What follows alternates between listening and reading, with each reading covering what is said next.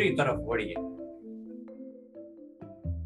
બહુ નાની એવી સ્ટોરી છે, પણ કંઈક શીખ આપીને આપણને થાય છે.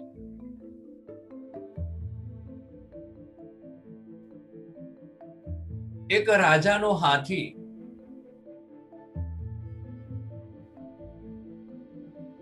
ખૂબ જ ચપળ હતો, કુશળ હતો સમજદાર હતો. એનું એનું શૌર્ય ઘણું બધું હતું. એની બુદ્ધિમત્તાની કોઈ વાત જ ના પૂછો. રાજાને ઘણા બધા યુદ્ધની અંદર એને વિજય અપાવ્યો. પણ કાયમ તો શરીર એક સરખું રહેતું નથી ના. જેમ જેમ ઉંમર વધે એમ એમ શરીર ઉપર પણ અસર થાય. આખી પ્રજામાં હાથીનો ખૂબ જ માન બધા એને ચાહે. આ હાથી વૃદ્ધ થઈ ગયો એટલે એને રિટાયર્ડ કરવામાં આવ્યો. અને એની સાથે જે મહાવત હતો એ પણ રિટાયર્ડ થયો. પણ હાથીને ખૂબ જ પ્રેમથી રાખતા. નવા મહાવતને હાથી માટે, સેવા માટે નિયુક્ત કરવામાં આવ્યો. એક વખત એવી ઘટના ઘટી.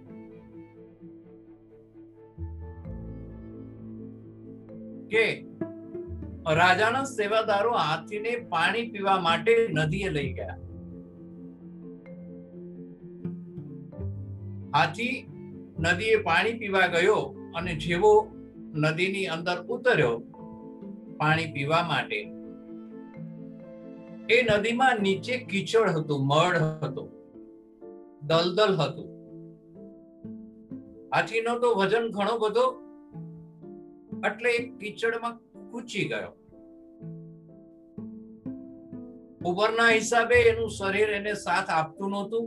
અને પહેલા જેટલી જે તાકાત હતી, એ તાકાત પણ ઓસરી ગઈ હતી. શરીર એટલું સાથ નહોતું આપતું એટલે એ માયુસ થઈ ગયો. એને પોતાની રીતે ઘણી કોશિશ કરી બહાર નીકળવાની.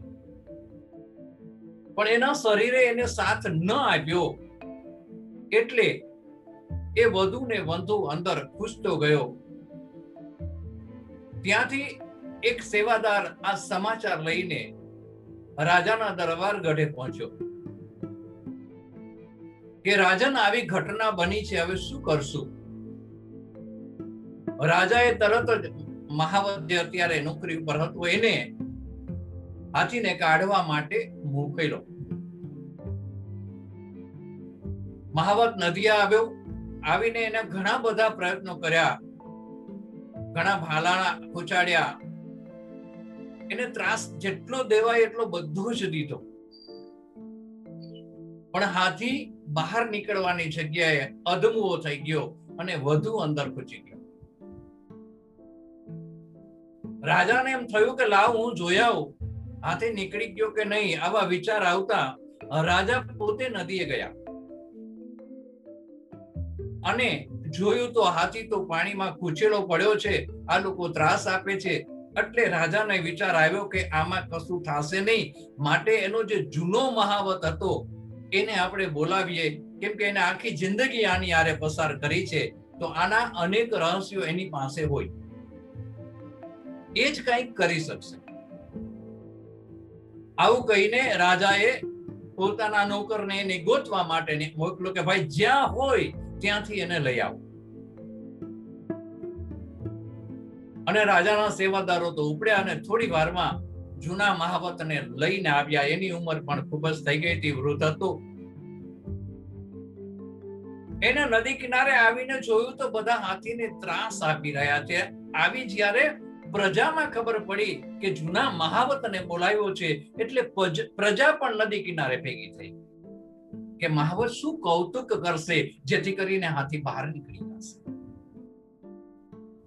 મહાવતે આવીને જોયું તો આ બધા ત્રાસ આપી રહ્યા હતા.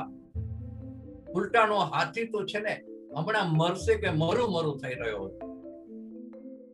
જ્યાં કોઈ જાતની એની અંદર ચેતનાના ભાવ જોવા ન મળે એટલો અધમુવો થઈ ગયો હતો અને એ હાલતમાં એ પડ્યો હતો.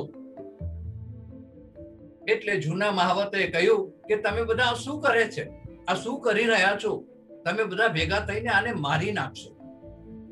તમે બધા એક તરફ ખસો અને એ થોડોક નજીક જઈને કિનારા પર ઊભા રહીને રાજાને કહ્યું, જલ્દી કરો બેન્ડવાજા મગાવો, યુદ્ધના નગારા મગાવો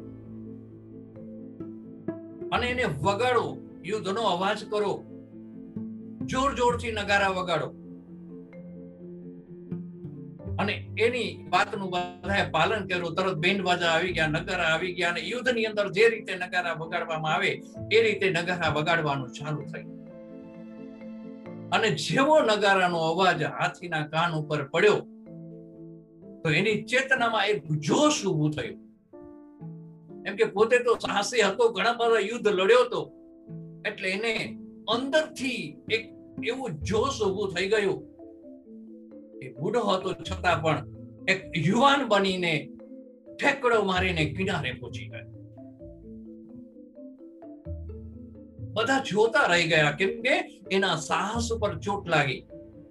જે વર્ષોથી પોતે યુદ્ધની અંદર સાહસ કરતો હતો અને સાહસ કર્યા પછી વિજય અપાવતો હતો, એના ઉપર ચોટ લાગીને તેને ત્યારે એને એમ થયું કે ભાઈ હું નિર્બળ હું નિર્બળ નથી. મારામાં હજી એ જ તાકાત છે અને એ જ તાકાતે મારે લડવું જોઈએ બહાર આવવું જોઈએ. આ એના ચેતનાના સ્તર ઉપર અસર થઈ, એની પ્રાણ ઉર્જાને અસર થઈ અને પ્રાણ ઊર્જા એટલી બધી વિકસિત થઈ કે એનામાં એવડી તાકાત આવી કે એક જ ઠેકડામાં હાથી બહાર નીકળી ગયો. મિત્રો, આ કહાની એટલું બધું આપણને શીખ આપી જાય છે કે આપણે આપણી જગ્યાએ માયુસ થઈ જાય છે હતાશ થઈ જાય છે અને પછી આપણે વિચારી કે હવે શું કરશું? આપણા પાસે તો કોઈ રસ્તો નથી. એટલે આપણે આપણી જગ્યાએ આપણા આત્મવિશ્વાસને ગુમાવીને આપણી અંદર પડેલી ટેલેન્ટને યાદ નથી કરતા. આપણા કાર્યોને યાદ નથી કરતા કે આપણે શું હતા? આપણે પેલા શું કરતા?